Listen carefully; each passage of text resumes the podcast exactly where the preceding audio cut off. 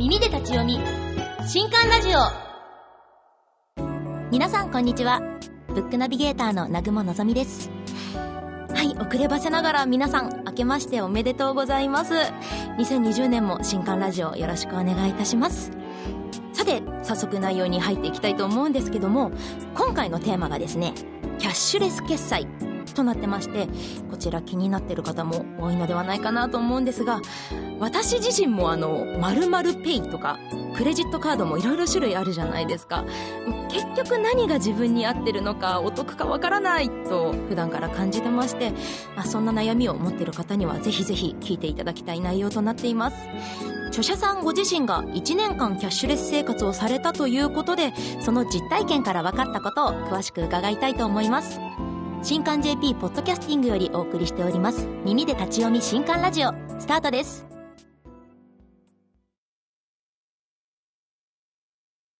今回紹介する本は小電車より出ております。三崎栄一郎著。キャッシュレス生活1年やってみた。結局どうするのが一番いいんですか？という本です。まずは著者のご紹介です。三崎栄一郎さん。ビジネス書著者講演家商品開発コンサルタント。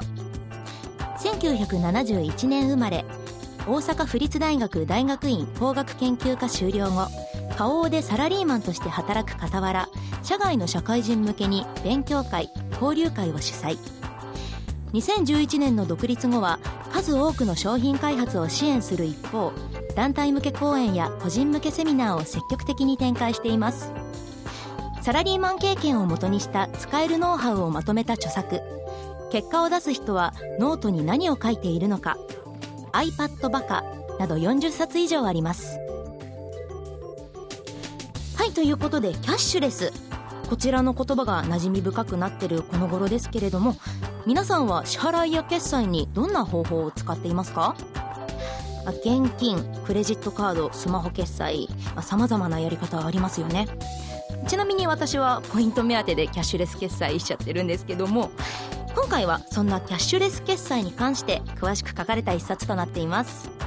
著者の美咲さんご自身が1年間実践したキャッシュレス生活の経験をもとにおすすめの決済アプリキャッシュレス時代のクレジットカードの選び方などこれからの時代に役立つ情報がたっぷり詰め込まれています。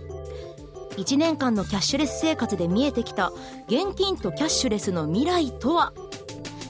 といったところで今回はスタジオに三崎栄一郎さんをお迎えして実際にお話を伺っていきたいと思います。それではこちらの音声をどうぞ。では改めてご紹介します。著者の三崎栄一郎さんです。よろしくお願いいたします。よろしくお願いします。はいキャッシュレス生活1年間やられてたってことですけれども、はい、もう突然そのやろうって思ったきっかけとかってあったんですか？なんかあのペイペイのキャンペーンが2018年に、はい、なんかわさってなんかなったじゃないですか。20%還元の。還元のやつが、はい、でもうどこの店とかもであっという間になんかその還元全部 あの100億円ショートしましたみたいな。終わっちゃいましたよね。なってみてなんでこんな100億円とか普通に負けるんだと思ったのが最初だったんですよ。ああですよね。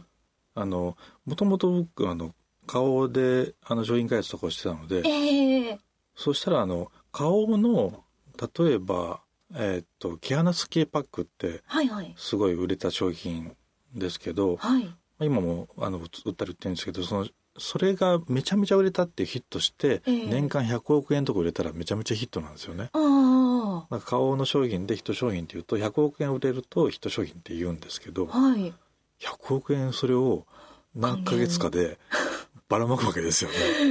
スケールがなんか。ですよね。で、それなんでそんなことができんのかみたいな。不思議ですよね。はい、で、ちょっと裏側をさ探るためにどっぷり浸かろうと思って。えー、あそれで初めて見た。はい、始めたって感じです。その1年間のキャッシュレス生活した中で、なんかどんなことが印象に残りましたか？どんなことが印象に残ったか？あこれすごかったとか、逆にここは不便だったなって思うところとか。あ、不便なのは、えー、っとね、船ですね。船？船の中がほぼ現金なんです。どこも、船の中でキャッシュレスが、キャッシュレスで行けるとこないんです。ああ、そうなんです。あ、フェリーとかでちょっと島に行かれるとそうそうそうでき。す。そうです、そうです。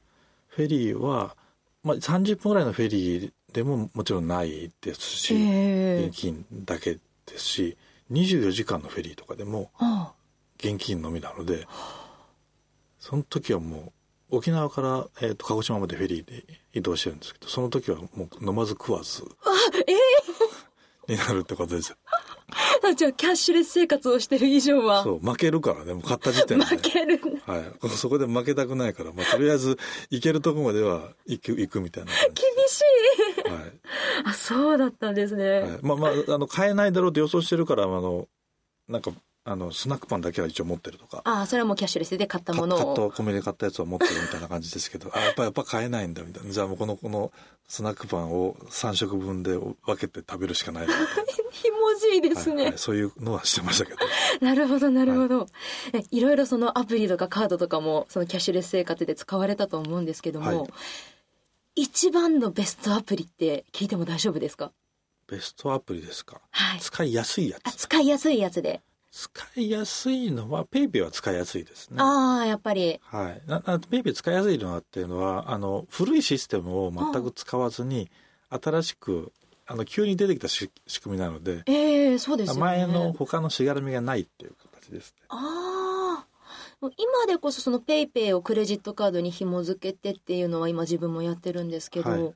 その紐付けるそのカードクレジットもたくさんになっちゃって、はい。もうどれを選んだらいいんだろうって結構どっちらかっちゃってるんですね。はいはいはい。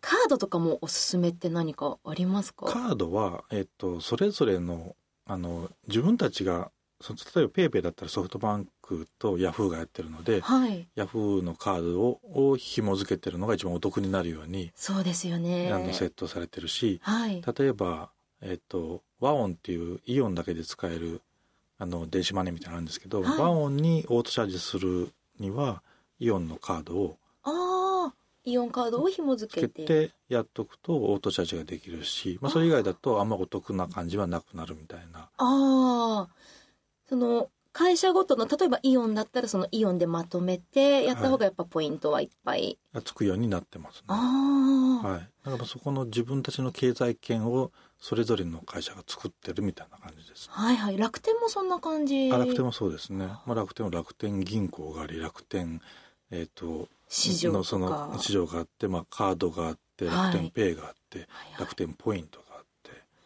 なんかもう楽天のアプリを起動すると、あの楽天市場のアプリを起動したらあなたは今ポイント何点何倍ですみたいなのが出てきて、はい。でその楽天さんのものをいっぱい使うごとに最大40倍はいとか、はいろいろ出てくるんですけど、もうどう、その登録とかもした方が絶対お得なんだろうなとは思いつつ、あの自分に合うアプリ、はいそのコンビニとかもファミマだったり、はいセブンさんだったりとか、い、っぱい持っといて使い分けた方がいいのか、それとも一つにまとめて使った方がいいのかってどっちの方がいいんでしょうか？とね、おそらくですけど、ここの、あの、今年2020年ははい。いろいろやった方が得です。あ、それぞれ一個の会社ごとにキャンペーンがいっぱいやられるんで、はいはい。で、2020年を超えると、どんどんそのキャンペーンが、あの、なくなってくるパターンになるので、そうすると、あの、いっぱい持ってても、あんまり得なことはない。ああ。今は得ですけど、例えばええそのカードを作っても無料だし、で、ポイントもいっぱい貯まったり還元もいっぱいあるんだったら、無料で作っちゃって、置いと。けば方が得ですよね。はい。ただまあ、いっぱいになるのがめんどくさいっていう人も多分いらっしゃると思うんですけど、はい。ただ、スマートフォンの中に全部入れれるようになったので、ええ昔はなんかクレジットカードは2枚しか持たないようにするっていうのがなんか鉄則だったんですよ。あ、そうなんですね。メインカードとサブカード。あで、まあ、財布の中にそんなクレジットカードいっぱい入れてると、なんか財布パンパンになっちゃうあ、から、そうですよね。あの、めんどくさいっていうのがあったんですけど、今スマートフォンの中のアプリだけだったら邪魔にはならないんで、間違いなく、は 出せばおしまいになるので。で。。で、クレジットカードがその紐づいてれば、チャージもそのままスマホだけでできちゃうので、ああ、そうですね。はい。だいぶ使ってます。はい、だから例えばペイペイもチャージ現金でもチャージできるんですけどええあのヤフーカードを持ってればいそこからチャージできちゃうのではいはい。別に店であのヤフーカード自体も実はいらなくって。ああじゃあ登録するときには届きますよねカード自体、はい。まあカードフォルダーに僕はもう家になんかもう図鑑のようなカードをやってもらってますけど いろいろ全部試すためにですねすごい試されてて、はいもう相当溜まっているんじゃないかと。もう相当た相当使えま相当だからもう全然もう使わないけど新しいからあの試したことないから試したかあのこうあの契約したクレジットカードとかはあるからね。ああマスターカードがコンタクトレスって言って、ええ。コンタクトレス化したマスターカードってのがあるんですね。それはもうタッチだけです。タッチだけでマスあのマスターカードが払えちゃうっていう。ああで今ビザカードとかあのもうそういうやつがあるんですけどええ。当時日本でマスターカードのコンタクトレスっていうのが発行してるカードが少なかったのではいはいはい。それはとりあえず試すためにはい。契約するかみたいなそうなんですね。普段使わないけど。だからおすすめもしてないし あの本の中でも書いてないですけど、そうだったんですね、はい、ただマスターカードのコンタクトレスはあのこれからの、えっと、市場では使われるようになってくるんで。そうですよね。あの海外だとそのタッチコンタクトレスの方が主流になってますね、ええ。多分日本も多分2020年2021年ぐらいはもう確実にそっちに変わります、あそうなんですね、はい今やっぱりサインかあのなんあの暗証番号はい、がよく使う時はやるんですけども、そのタッチでできるクレジットカードってあるんだっていうことを正直 初めて知って、はいはいはい。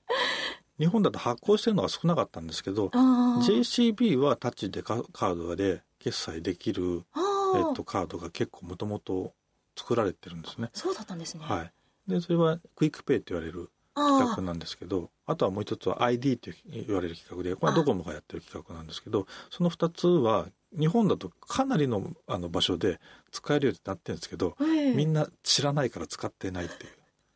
確かに見たことない気がします、はい。使ってる人、はい、ただ ApplePay で決済しますって言って皆さんピッてやってる時に、はい。えっと、スイカみたいな交通系以外の ApplePay っていうのは実は ID かクイックペイで動いてるんですよ。そうなんですね、はい。裏話。はい、なので実はクイックペイの多分キャンペーンだとか ID のキャンペーンは2020年はまたさあのさらに増えると思います。あそのアップルペイに入るための入る競争ための競争。があるからですね。はいはい。去年も結構あったので僕はずっと20%オフでずっとクイックペイ使ってたので、うわーあそれ知らなかったです、はい、多分何万円もとも得しましたけど。うわそういう情報ってどこから仕入れるんですか？それもあのローラー戦術ですね。いろいろ新しいそれぞれから調べないといけないので、ええはい、でまあ調べるのも面倒くさいので、はい、あので最近メールマガジン立ち上げたので、あそうですよね、はい、メールマガジンで、えっと、最近の例えば2月のおすすめだとか3月のおすすめだとか。はい。あのっていうのは発信するようにあすごいありがたいですそれ。にしました、まあ、せっかくやってるんだからえ得した方がいいよねみたいな。えそうですよね。知らないで損するよりも知って得した方が、そうですよね。で、まあ、はい。知っててやらなければ、まあ、別にその知っててやらなかっただけなので。知らないかったら損しますよねって。はいはい、はい。先ほどのイオンカードを僕知らん、あの、早く契約しないとと思って契約したんですけど、ええ。イオンカードは、あの、きょきょもうめちゃめちゃ後悔したんですけど、はい。キャンペーンして、新しくイオンカード作ったら、作った後3ヶ月ぐらいずっと20%オフで使えたんですよ。どこでイオン、イオン以外でも20%オフだったんですめっちゃお得ですね。そうめっちゃお得だったんですよ。神じゃないかっていうのが結構あのネット界隈では伝わってたんですけどはいはい。知ってる人はね。けどもう僕作っちゃってるから、ああもったいないって思っちゃいますね、作っちゃったからああもう新しい新規の会員だけだったので。ああ。じゃあ新しくカードに入るときはキャンペーンを狙って。あそれ入った方がいいです。ねああなるほど。もういろいろお話もっと伺いたいんですけどお時間の方が迫ってきてしまいまして、はい。最後にリスナーさんに向けてメッセージをお願いいたします。はい。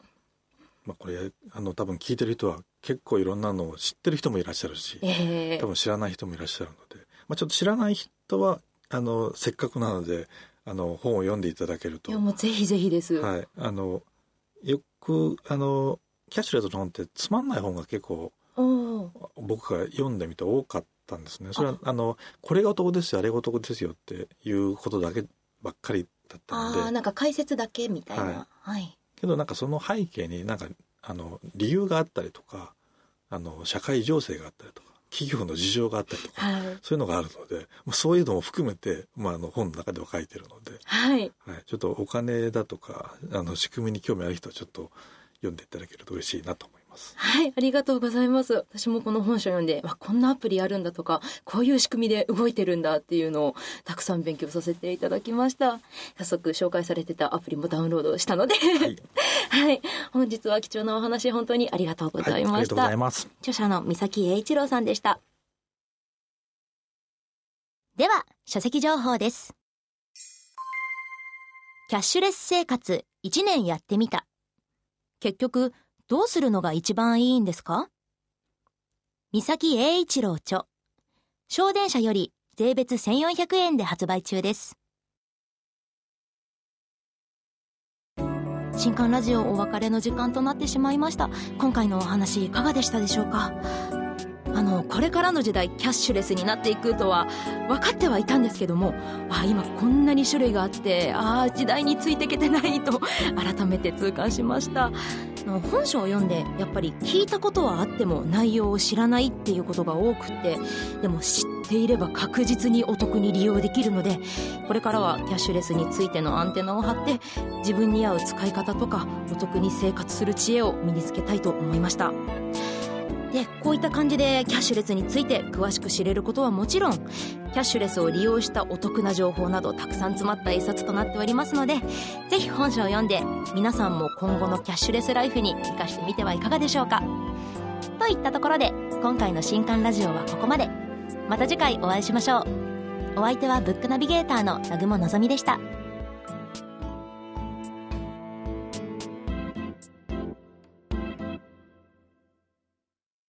この番組は、小電車の提供でお送りしました。